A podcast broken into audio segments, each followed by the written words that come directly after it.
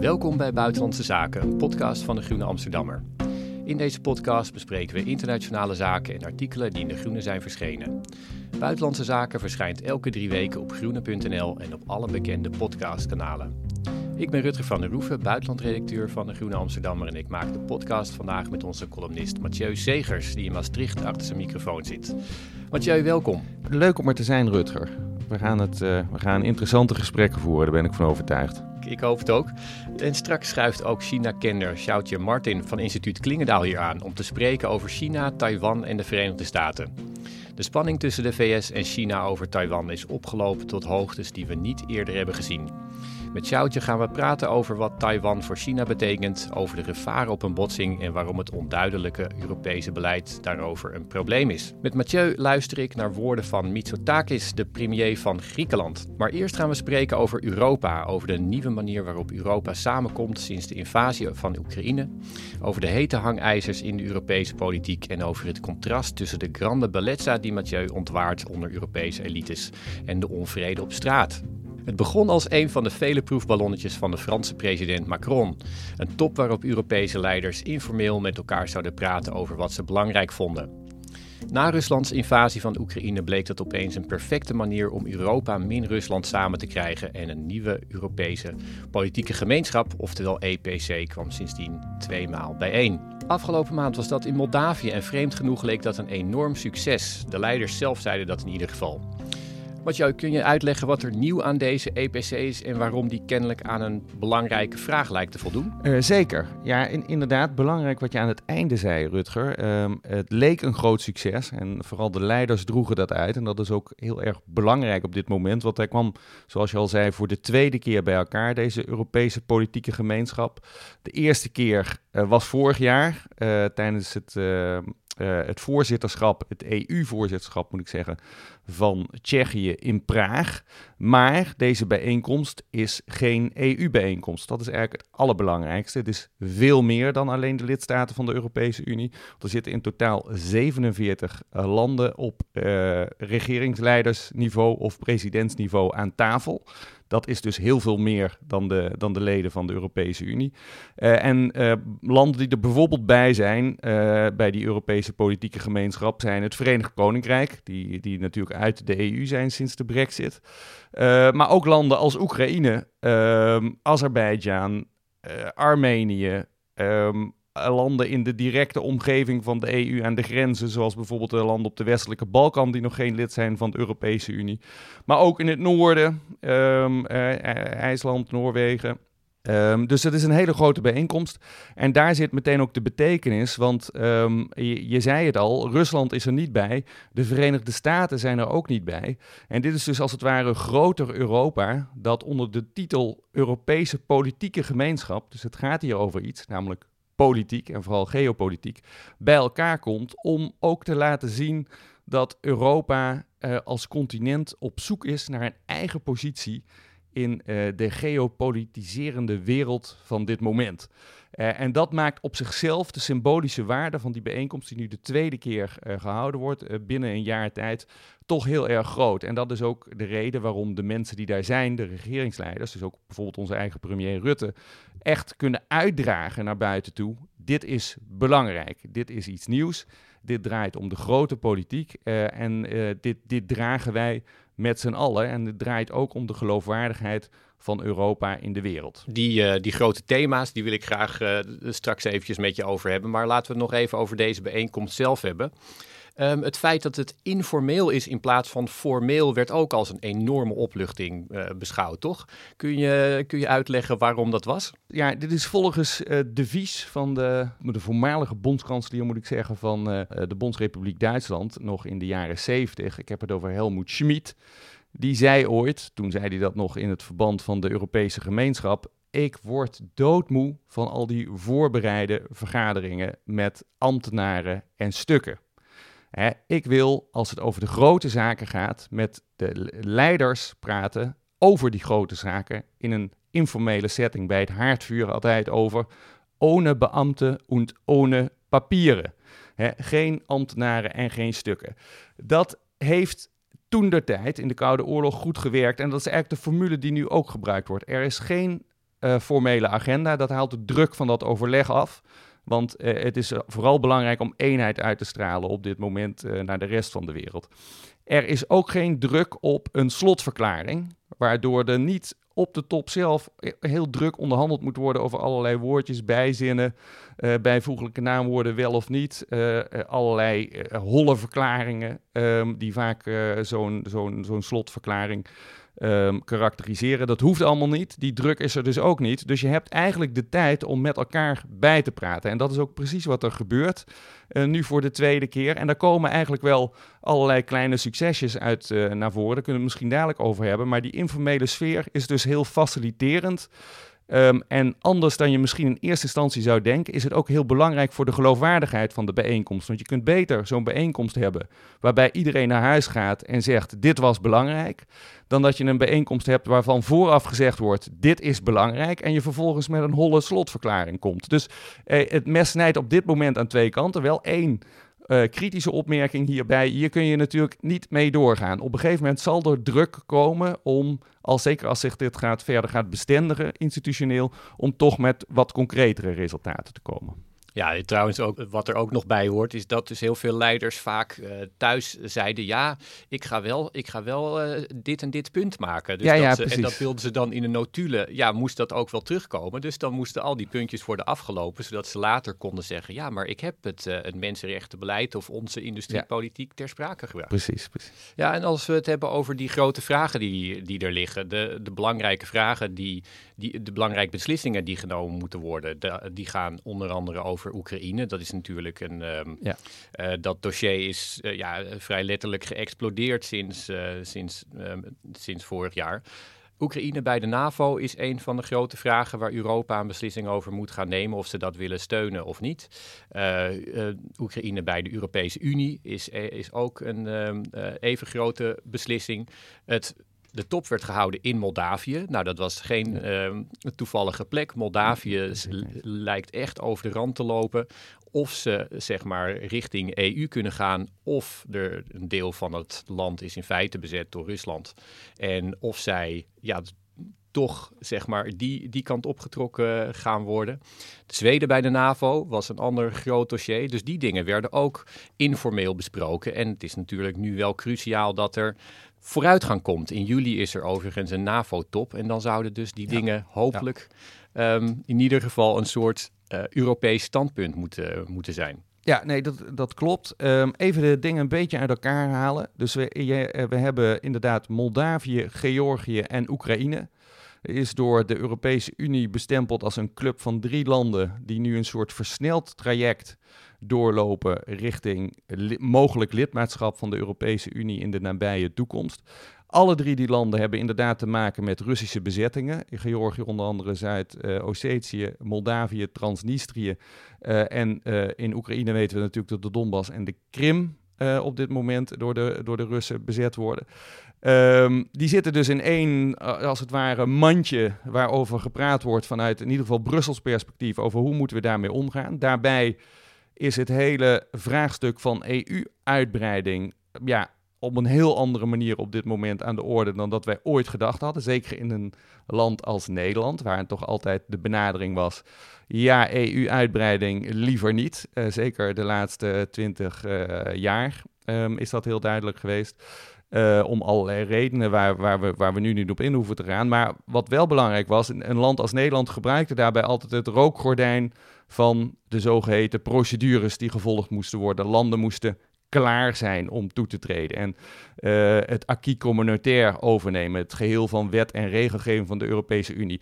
Even voor de luisteraars, er is geen enkele lidstaat in de Europese Unie die het acquis communautaire volledig heeft overgenomen. Zeker Nederland, uh, zeker ook niet. Dat gaat om 80.000 pagina's plus aan wet en regelgeving. Niemand kent dat acquis communautaire, daar is niet doorheen te komen.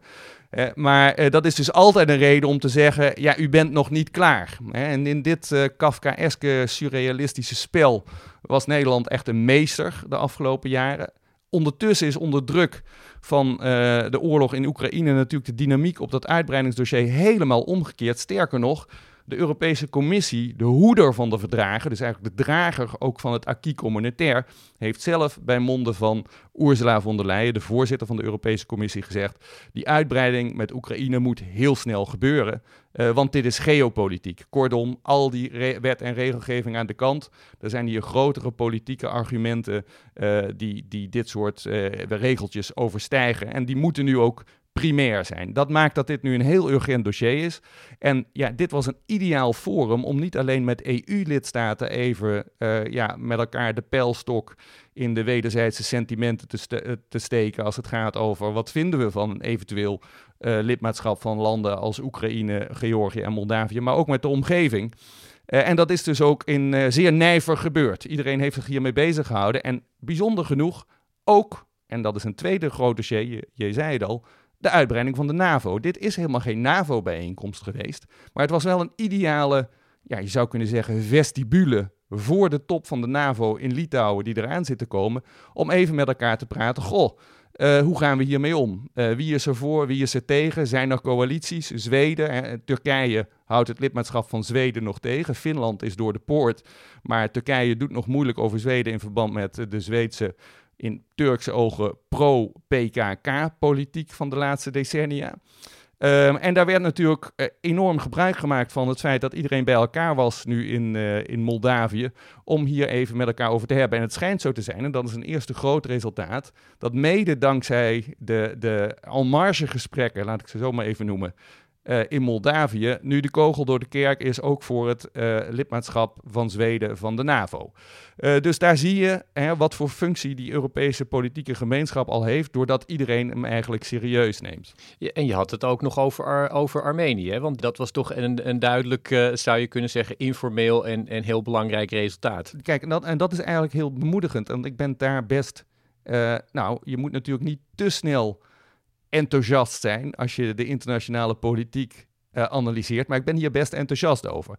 Want uh, vorig jaar, tijdens de eerste bijeenkomst van de Europese Politieke Gemeenschap in Praag, was het zo dat in de aanloop naar die, uh, naar die bijeenkomsten eigenlijk grote zorgen waren over verdere escalatie van het toch al heel lang sluimerende conflict dat af en toe opvlamt tussen Armenië en Azerbeidzjan tijdens de top in Praag van de Europese politieke gemeenschap bleek dat het gelukt was om in een bijkamertje van het grote kasteel waar zich dat afspeelde, uh, in, in, het bekende kasteel natuurlijk in Praag, was een bijkamertje gevonden om Azerbeidzjan en, en Armenië toch met elkaar in gesprek uh, te brengen. Dat was uh, in die zin een succes geweest dat men niet alleen met elkaar gesproken had, maar ook met elkaar had afgesproken. Dit moet niet bij één gesprek blijven.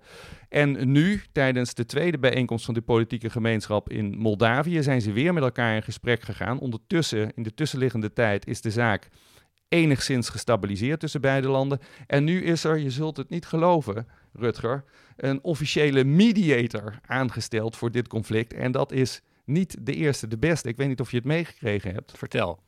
Het is Olaf Scholz, de bondskanselier van Duitsland, die zich hier heeft opgeworpen. Of misschien is hij aangezocht. Dat, uh, dat zullen de archiefonderzoeken uh, over een aantal decennia precies moeten uitwijzen.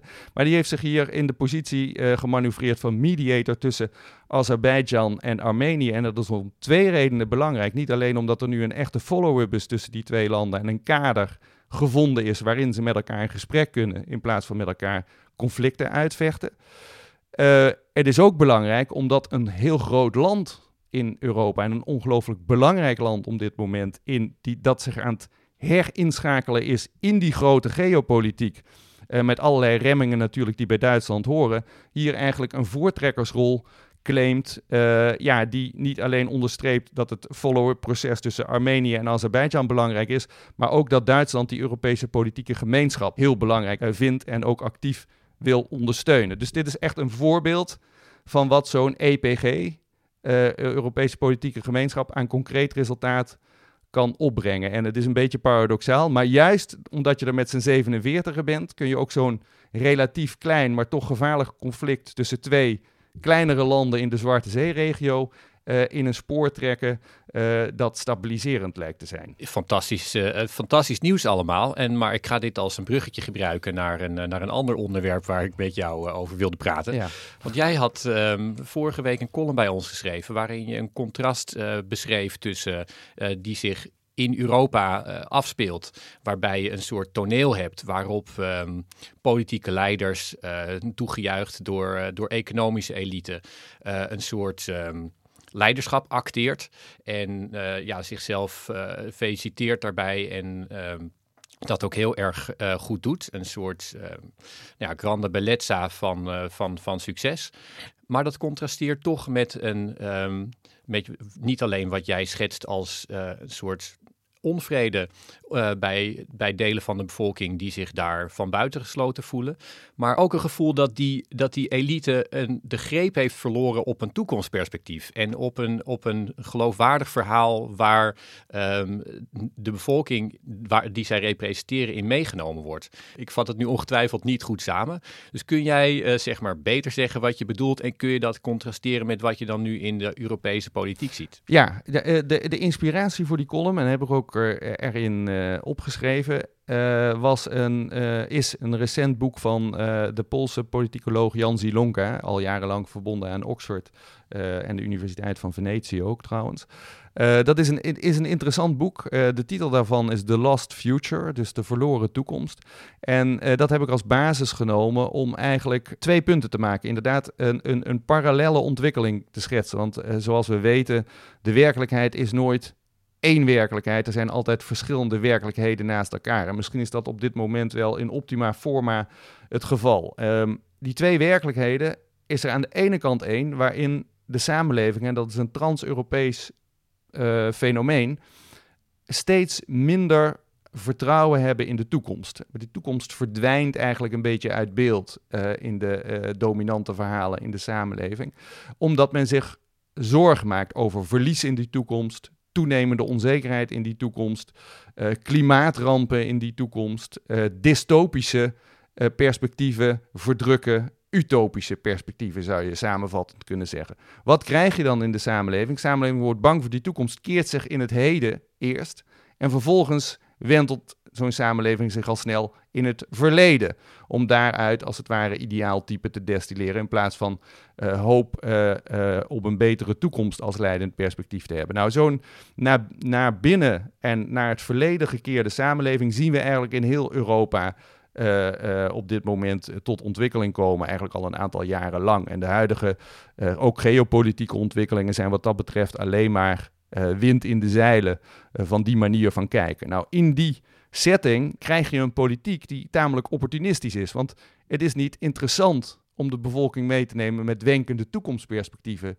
Dus je gaat ook in de politiek, een politiek eh, zoals, je, zoals je, jij weet, Rutger en ik ook, uh, politiek is altijd de laatste die draait. Hè? Dus die bevolkingen zijn al lang gedraaid. Politiek moet aan de macht blijven. Die draaien gewoon mee.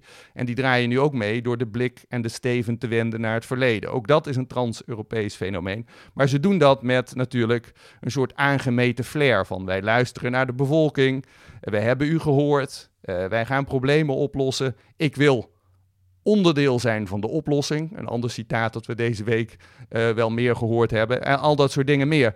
Terwijl dat, dat eigenlijk heel erg cynisch overkomt, omdat tegelijkertijd die toekomst verduistert. Ook door deze opstelling van de politiek. Want wat de bevolking vraagt is helemaal niet draai met ons mee naar een dystopische uh, houding en, en een blik naar het verleden. Nee, Geef ons alstublieft een wenkend toekomstperspectief. Maar dat doet de politiek natuurlijk niet, omdat men bang is voor de electorale gevolgen van zo'n draai. Nou, in deze klem zitten we al een tijd vast. Politiek wordt daardoor cynisch. Het democratisch draagvlak uh, neemt af. Uh, de, de, de samenhang in de sa eh, samenleving neemt af. Want als er geen wenkend toekomstperspectief is, waarom zou je dan niet de wet overtreden, bijvoorbeeld in het heden? en zo krijg je eigenlijk een zichzelf versterkend proces waarbij de toekomst steeds meer verduistert. Dat is op zich geen wenkend perspectief. Is ook niet iets om positief over te worden. Ik denk dat veel mensen het herkennen. Jij, jij, jij gebruikt net woorden die uh, ja, sommige luisteraars in ieder geval mij toch wel sterk deed denken aan um, een aha-moment van nou, dit soort taal hebben we eerder gehoord. Want jouw column leek op een bepaalde manier, um, ja, wat, wat, wat jij en ik op de universiteit uh, feed forward uh, noemen in plaats van feedback. Dat je, het leek een soort voorspellende column over wat zich afspeelde in Groningen af, afgelopen week. Want um, ja, Mark Rutte die kwam daar vertellen dat, het, uh, ja, dat hij het allemaal heel vervelend vond. Maar dat leek toch echt gewoon een soort toneelstuk wat, wat afge afgewerkt moest worden. Waarvan iedereen de toekomst, of de, zeg maar de uitkomst al, al wist voordat het was gebeurd. Van, uh, ja. Nou ja, ja. Mark Rutte zegt sorry en die zegt ik ga het nog beter doen. Nog beter mijn best doen en um, ja, loopt daar naar weg. En dat gebeurde vervolgens ook. Maar jij zegt dus eigenlijk... Um, als wij zouden denken, god, dit is een probleem dat, uh, dat, dat dat met Mark Rutte samenhangt. Jij ziet dat eigenlijk op Europees niveau uh, zich afspelen. Ja, twee dingen uh, hierover. Eén, wat, wat me enorm verbaast, want ik denk heel vaak, dat mag je best weten, dit is toch de podcast, uh, Rutger, te doen persoonlijke ontboezeming. Um, over die columns die ik zelf schrijf, denk ik vaak, jeetje, wat een ingewikkelde column heb je nu weer ingeleverd, dat kan vast niemand volgen. En dan zeg ik altijd tegen mezelf, de lezer wil ook wat. En, uh, dus uh, uh, gewoon stuur het de wereld in. En soms ben je dan verrast, ook bij deze column, bij wat je terugkrijgt aan commentaar. Want op deze column kwam voor mijn gevoel veel feedback in de sfeer van... ja, wat een goede samenvatting van hoe de stand van zaken is. wat bondig hè? opgeschreven. Dus dat was voor mij dan weer een, een soort bevestiging dat ik de juiste beslissing had genomen door het, door het niet te versimpelen verder. En ik denk wat mensen herkennen is het verdwijnen van die, van, van die toekomst. En een politiek zonder toekomst wordt per definitie opportunistisch. En we zien er allemaal voorbeelden van. Dus als je dat dan samenvat, dan zien mensen ook gewoon in de nationale politiek uh, die voorbeelden meteen eigenlijk op het moment zelf zich afspelen. En ik denk inderdaad dat dat een, uh, een trans-Europees fenomeen is. En ik ben eigenlijk best wel uh, positief. Uh, um, over de mogelijkheid dat we ook een draai gaan meemaken. Want um, aan de ene kant zie je dit dus, wat we nu uitgebreid beschreven hebben, een soort cynische politiek met steeds minder toekomstperspectief en steeds meer gericht naar een soort no nostalgisch verleden. Aan de andere kant zie je in de samenleving onvrede met deze beweging en zegt men eigenlijk ja, maar als wij, en dat heb ik echt aan het boek van Jan Zilonka ontleend, en dat vind, daarom vind ik het ook zo belangrijk om dat te noemen. Jan Zilonka heeft gewoon de communistische jaren in Polen meegemaakt. En die zei daarover, zegt hij in dat boek, uh, wij zeiden tegen elkaar in de jaren tachtig, wij leven met elkaar in Absurdistan. En toen we dat tegen elkaar gingen zeggen, toen zeiden we vrij snel daarna tegen elkaar, dit is banaal. en omdat het banaal is, moeten we, en we dat erkennen en beseffen, kan het ook anders. Want als wij niet akkoord gaan met deze banale werkelijkheid, dan moet er ook een andere werkelijkheid zijn. Nou, dat zie ik ook. Hè. Die tegenbeweging zie je ook. Er is de laatste jaren overal in Europa enorm gedemonstreerd. Over van alles en nog wat. Die demonstraties nemen niet af. Of het nu gaat over klimaat of of het nu gaat over de grote uh, um, uh, demonstraties voor meer vrede en stabiliteit in Belgrado op dit moment. binnen die hele bandbreedte daartussen wordt er door grote groepen in de samenleving in heel Europa uh, eigenlijk rugbaarheid gegeven aan het feit dat men niet akkoord is met de banaliteit van de werkelijkheid, de politieke werkelijkheid op dit moment. En dat is denk ik hoopgevend.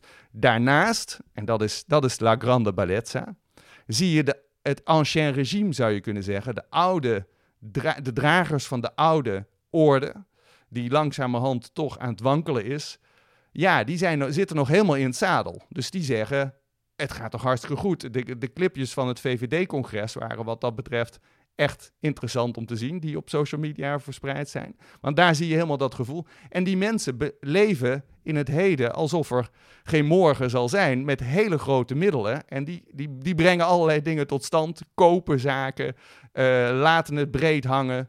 Uh, organiseren waanzinnige feesten. En dat is La Grande Bellezza, die ik heb, zo heb ik het genoemd. La Grande Bellezza is nergens mooier dan op, op het pad naar beneden. En dat is natuurlijk ook zo. Ook dat kennen we uit, uit de Europese geschiedenis.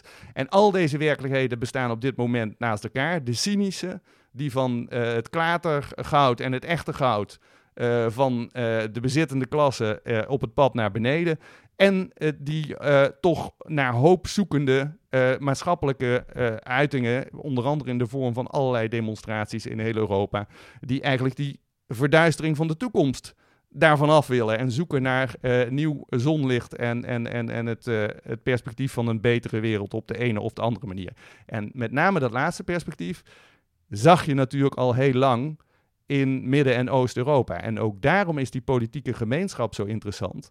Want dat gedeelte van Europa, of je nou hebt over Moldavië, uh, Polen, de Baltische Staten, Roemenië, uh, ja, daar is al veel langer in de samenleving zelf die um, naarstige zoektocht tegen de verduistering gaande. Soms zien we dat niet weerspiegeld in de regeringen, maar als je die landen wat beter kent, zie je het wel weerspiegeld in die samenleving. En ik, ik vind het zelf heel belangrijk dat dat perspectief ook via die Europese politieke gemeenschap ook in ons deel van Europa wat meer in beeld komt. Ja, nou, waanzinnig interessant, Mathieu. En um, dat kwam er toch behoorlijk co coherent uit. dank je. Ik hoop met jou natuurlijk dat het een moment is om dat naar boven te draaien. Maar in ieder geval denk ik inderdaad een heel uh, scherp um, analyse van waar we nu staan. Dankjewel. Graag gedaan.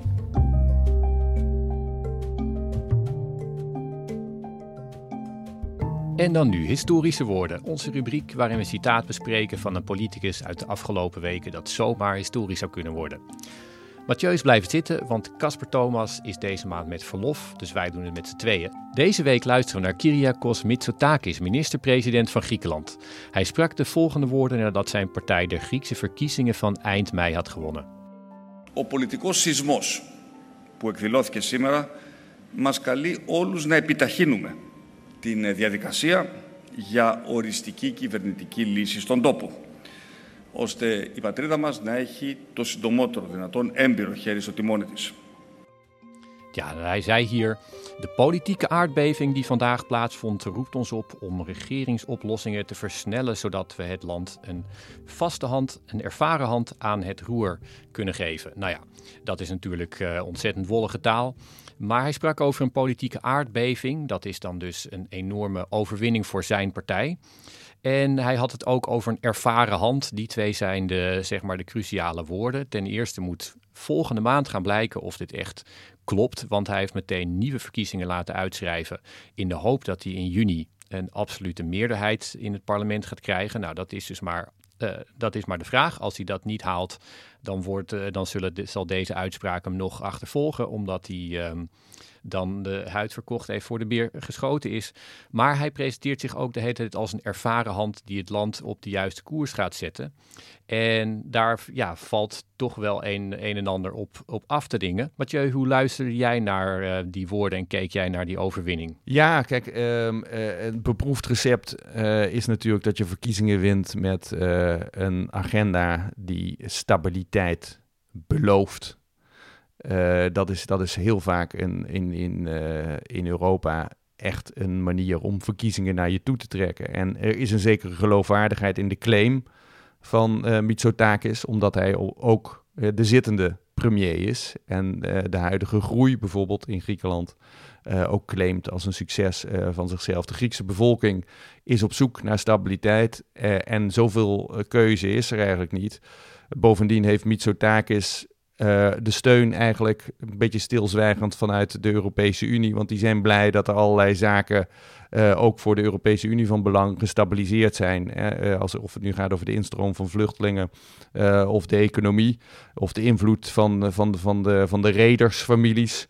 het is allemaal iets minder piek Grieks dan het was.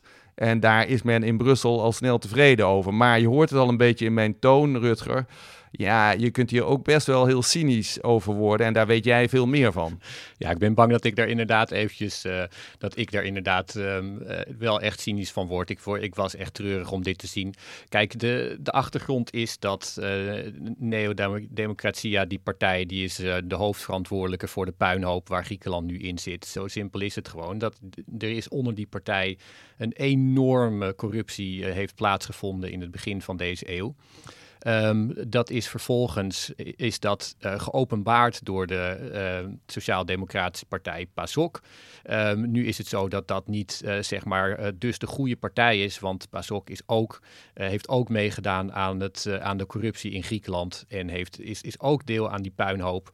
Maar in ieder geval, uh, PASOK, minister-president, maakte dat bekend. Op dat moment ontstond er een schuldencrisis. Griekenland werd vervolgens met, uh, met hele harde hand door Europa tot bezuinigingen gedwongen. Zij kozen toen als oplossing voor een nieuwe linkse partij, Syriza. En die partij die kwam in 2015 aan de macht als zo van wij hebben schone handen, wij gaan dit oplossen. En die zijn toen door, uh, door Europa met onze grijnzende Jeroen Dijsselbloem met het mes op de keel gedwongen tot een, uh, een draconisch uh, bezuinigingsbeleid. Echt een heel erg zwaar bezuinigingsbeleid dat heel zwaar heeft ingegrepen op de levensstandaard en toekomstperspectieven van de Grieken omdat Syriza eigenlijk was um, ja, gesaboteerd in het zoeken van zijn eigen oplossing, hebben zij de meest chaotische jaren bestuurd met een agenda die niet te hunne was, een soort neoliberale agenda.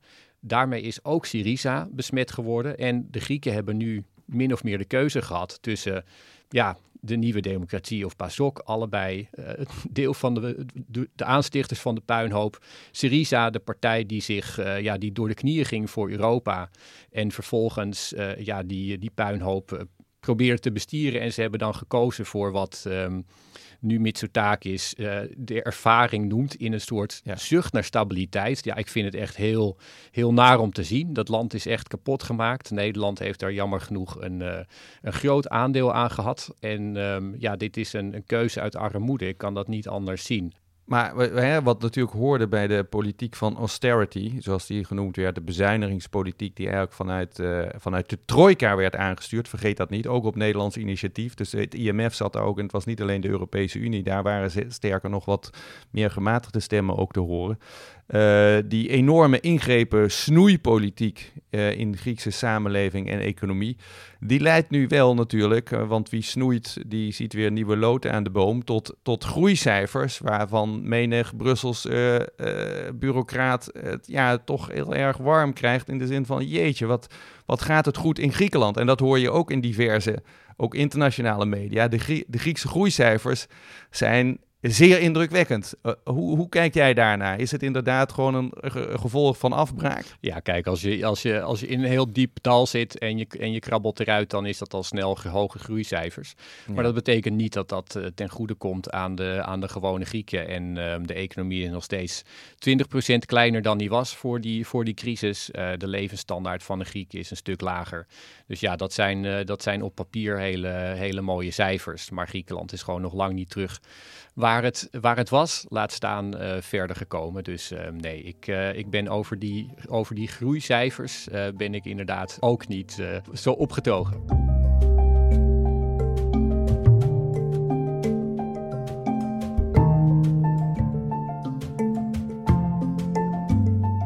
En dan nu China. We gaan erover praten met Xiaotje Martin, onderzoeker van instituut Klingendaal. Zij is tegenover mij komen zitten hier. Welkom. Bedankt voor de uitnodiging. In China heeft de overtuiging postgevat dat de Verenigde Staten erop uit zijn om het land tegen te houden in zijn ontwikkeling en in feite vijandig tegenover China staan. De anti-Chinese retoriek van president Trump is inderdaad gevolgd door een anti-Chinese koers van de regering Biden. En in Washington is wantrouwen tegen China zo ongeveer het enige waar de twee grote partijen het nog over eens zijn. Taiwan zit midden in dat machtsspel. China beschouwt Taiwan als een onderdeel van China dat net zoals Hongkong op zou moeten gaan in het moederland. Maar Taiwan is al driekwart eeuw in feite onafhankelijk. De vrees is nu dat China aanstuurt op een militaire verovering van het eiland. Xiaotje, jij kent Taiwan goed. Zou je eerst kunnen uitleggen hoe in Taiwan tegen China aan wordt gekeken en tegen het vooruitzicht van hereniging? Ja, helaas voor China is er in Taiwan steeds minder enthousiasme voor dat idee van hereniging. En het hele idee van hereniging is ook een puntje, want wat herenig je dan met elkaar? Uh, voor velen wordt het dan uh, wordt er dan een andere term gebruikt in plaats van hereniging. Dus dat is allemaal heel politiek. Um, maar er is ook onderzoek naar gedaan. Uh, er is een universiteit die elk jaar dan peilt bij Taiwanese van nou, hoe voelen jullie je, uh, hoe identificeer je je ook en wat vind je van hereniging. En je ziet het percentage dat voor in hereniging is, dat daalt gewoon steeds meer. En dat is nu um, is dat maar op 6% van mensen die vinden van we moeten zo snel mogelijk herenigen. En het grootste gedeelte van de mensen die zegt, nou, we moeten de status quo behouden voor de korte termijn. En dan zijn er nog allerlei opties van wat mensen voor de lange termijn vinden. Maar de meeste vinden in ieder geval voor nu status quo behouden zoals het nu is, Taiwan de facto onafhankelijk. Ja, nou ja, je zou kunnen zeggen, goed, het, het is op zich logisch dat, dat China dat zou, zou willen. En dat Taiwan in feite onafhankelijk is, is, is pijnlijk voor China. Maar historisch gezien is Taiwan helemaal niet een, een heel erg belangrijk of centraal deel van China geweest. Waarom lijken dan Xi Jinping en andere Chinese leiders er zo'n groot gewicht aan toe te kennen? Dat ze mogelijk zelfs een oorlog met de Verenigde Staten zouden riskeren om dat toch te bereiken? Ja, er zijn eigenlijk twee belangrijke redenen. Ehm, de plek die Taiwan inneemt in het narratief van China. En dan de strategische redenen van waarom het nu dan belangrijk is dat het uh, terugkomt bij het Chinese moederland, zoals zij dat zien. En die eerste reden is, nou, Taiwan heeft een hele belangrijke plek in die geschiedenis van China. In dat de Chinese Volksrepubliek onder het communistische China dus is opgericht naar een hele lange burgeroorlog met uh, de nationalisten die toen naar Taiwan moesten vluchten. En dat hele punt van Taiwan is dus echt essentieel voor die Chinese geschiedenis. Uh, waarbij China, de Chinese kant, dus zegt: wij willen ons weer als grootmacht opstellen in de wereld. Dat is onze plek die wij verdienen.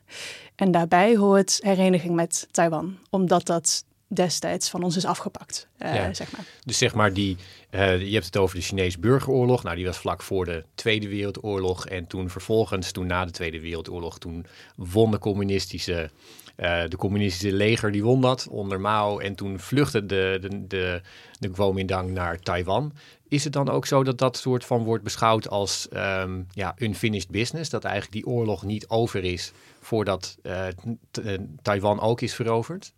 Ja, die, die jaren na het vluchten van de Kuomintang was de, de oorlog natuurlijk nog heet.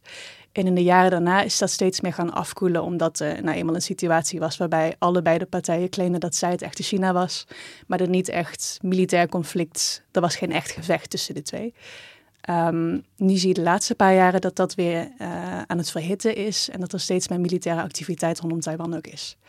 Um, en die tweede reden die ik noemde, dat uh, Taiwan belangrijk is voor China, is dat stel dat uh, China Taiwan zou binnenvallen en dat zou lukken, zou het opeens veel meer invloed in de regio kunnen uitoefenen. Want Taiwan is een, heeft een hele strategische positie in die Indo-Pacific, zoals ze dat dan noemen.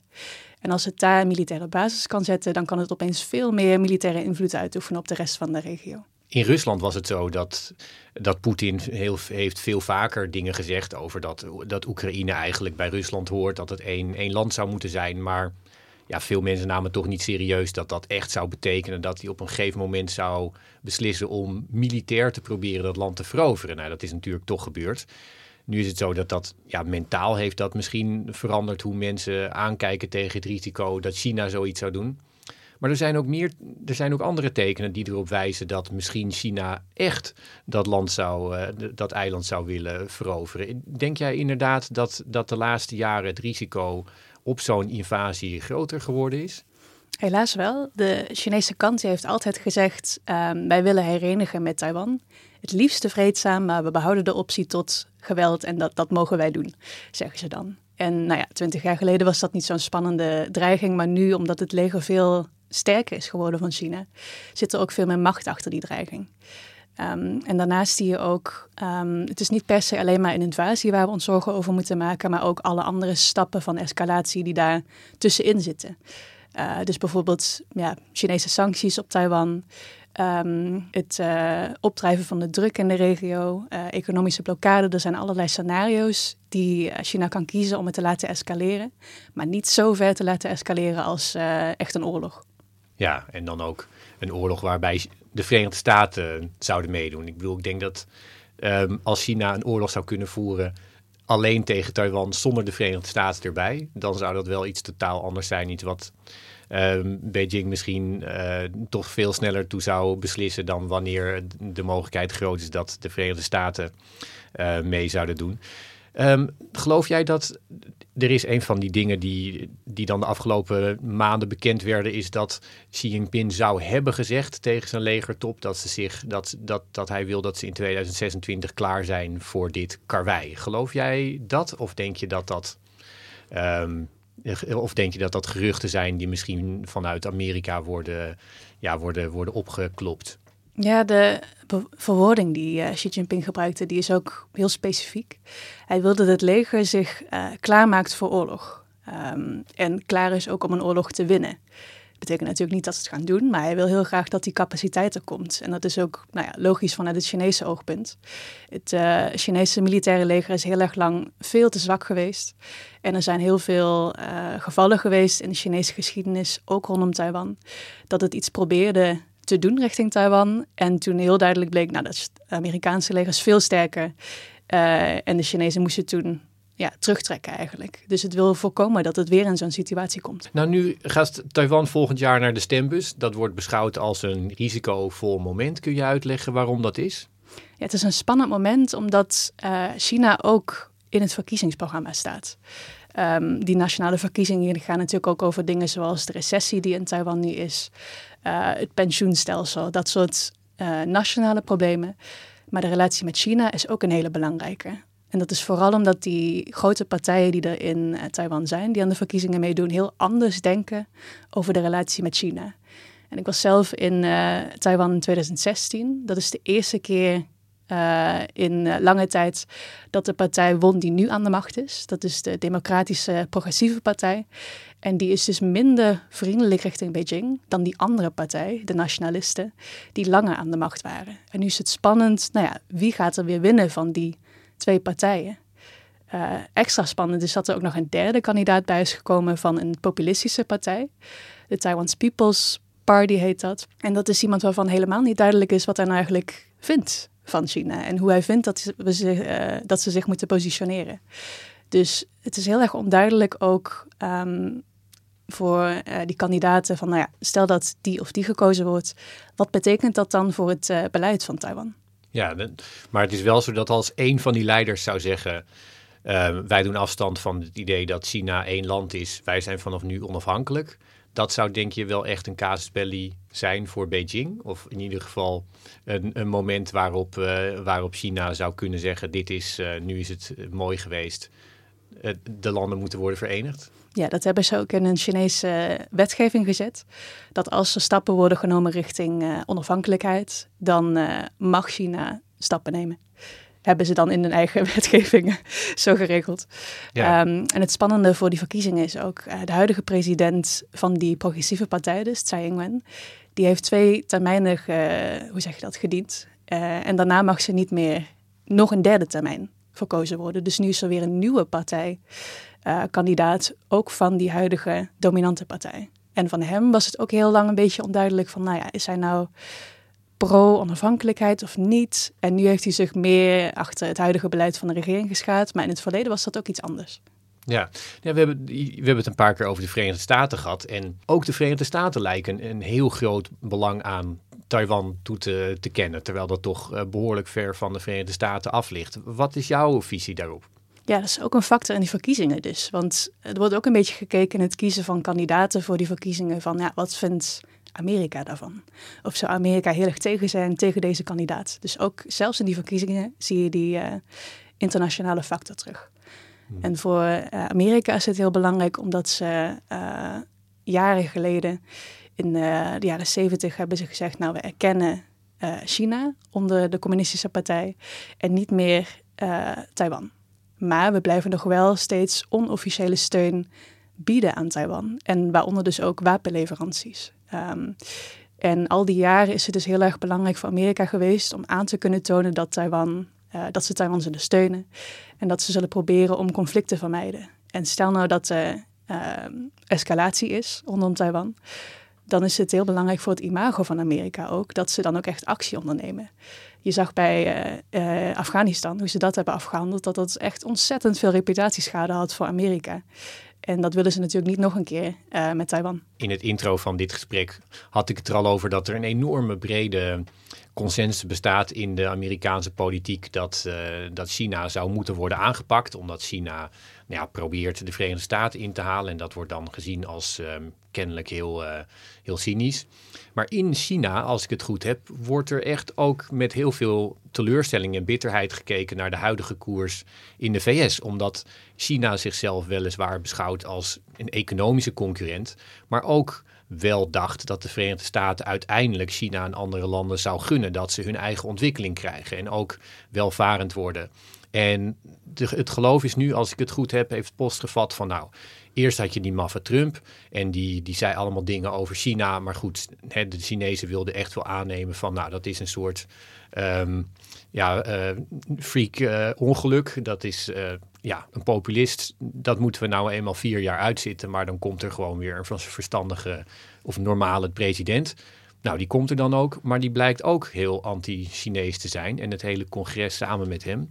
Is er inderdaad een soort bitterheid in China en een soort geloof dat het misschien helemaal niet goed komt met de Verenigde Staten. En dat de Verenigde Staten de, de Chinezen gewoon niet een eerlijke plek op de wereld gunnen? Ja, die is er. En dat is natuurlijk ook heel gevaarlijk uh, voor die relatie. Want je moet mensen hebben die ook zien dat er ruimte is voor uh, samenwerking, engagement. En nu is er steeds meer de overtuiging van, nou ja, Amerika heeft zijn ko koers gekozen. Uh, China moet dat ook maar gewoon doen en onze eigen koers varen, ondanks wat Amerika daarvan vindt. In China is ook heel erg wordt er gedacht vanuit een soort van ja, victim mentality vaak. In een narratief over hoe ze naar China kijken wordt ook verteld, nou, China is altijd heel erg belangrijk in de wereld geweest. Behalve uh, eh, 100 jaar van 1850 totdat de republiek werd opgericht. Toen we onderdrukt werden door allerlei pesters, door kolonialisme, door Amerika, door de Engelsen. En dat willen we niet meer. Dus er wordt heel erg ja, snel op de teentjes getrapt is het ook als er uh, kritiek is op China. Dat merk je dus ook nu in die relatie met Amerika. Want er zijn werkelijk uh, zorgen van Amerika die op uh, feiten zijn gebaseerd. Bijvoorbeeld de, de handelsbalans met China. En er wordt heel erg ja, gevoelig op gereageerd van de Chinese kant. Ja, nou dan heb je de Verenigde Staten zijn zeg maar, je zou kunnen zeggen, een, een soort uh, continent dat een land is. Dus dat is nou ja, een heel groot blok. Dat heeft nu zijn koers bepaald. Europa bestond natuurlijk al, of bestaat uit um, wat is het, 40, 50 landen. Dat was voor, voor China aantrekkelijk, omdat dat, ja, dat continent leek niet echt één, um, één koers te kunnen bepalen tegen China. Um, maar dat is misschien aan het veranderen. Er zijn, is, zijn in Europa in ieder geval oproepen om een gezamenlijk uh, beleid tegenover China te, te formuleren. Dat lukt nog niet echt. Maar het is eigenlijk onhelder wat, wat Europa van alles vindt. Er was in april een groep Europese leiders in China. En toen zei de Franse president Macron dat Europa zich niet moet laten meezuigen in een conflict tussen de Verenigde Staten en China. Als dat tot een conflict over Taiwan zou komen. Maar de voorzitter van de Europese Commissie, Ursula von der Leyen, die was ook mee. En die zei juist dat, dat Europa de stabiliteit rondom Taiwan van het hoogste belang vindt. En buitenlandgezant Jozef Borrell die stelde voor om Europese oorlogsschepen samen met Amerikaanse te laten varen rond Taiwan. Dus dat was ook weer een ontzettend onhelder en, um, en tegenstrijdig beleid. Jij hebt uh, een rapport geschreven dat, dat, dat die onhelderheid op zich al een probleem is. Kun je uitleggen waarom dat is? Ja, ik heb een, een artikel geschreven voor uh, het online magazine van Klingendaal, de Klingendaal Spectator. Um, why is the European inconsistency on Taiwan a concern? Dus waarom moeten we ons zorgen maken over ja, dat er geen consensus is in het uh, Europese beleid richting Taiwan. Uh, over het algemeen is er in uh, de Europese Unie een één-China-beleid. Dus China wordt erkend, Taiwan niet.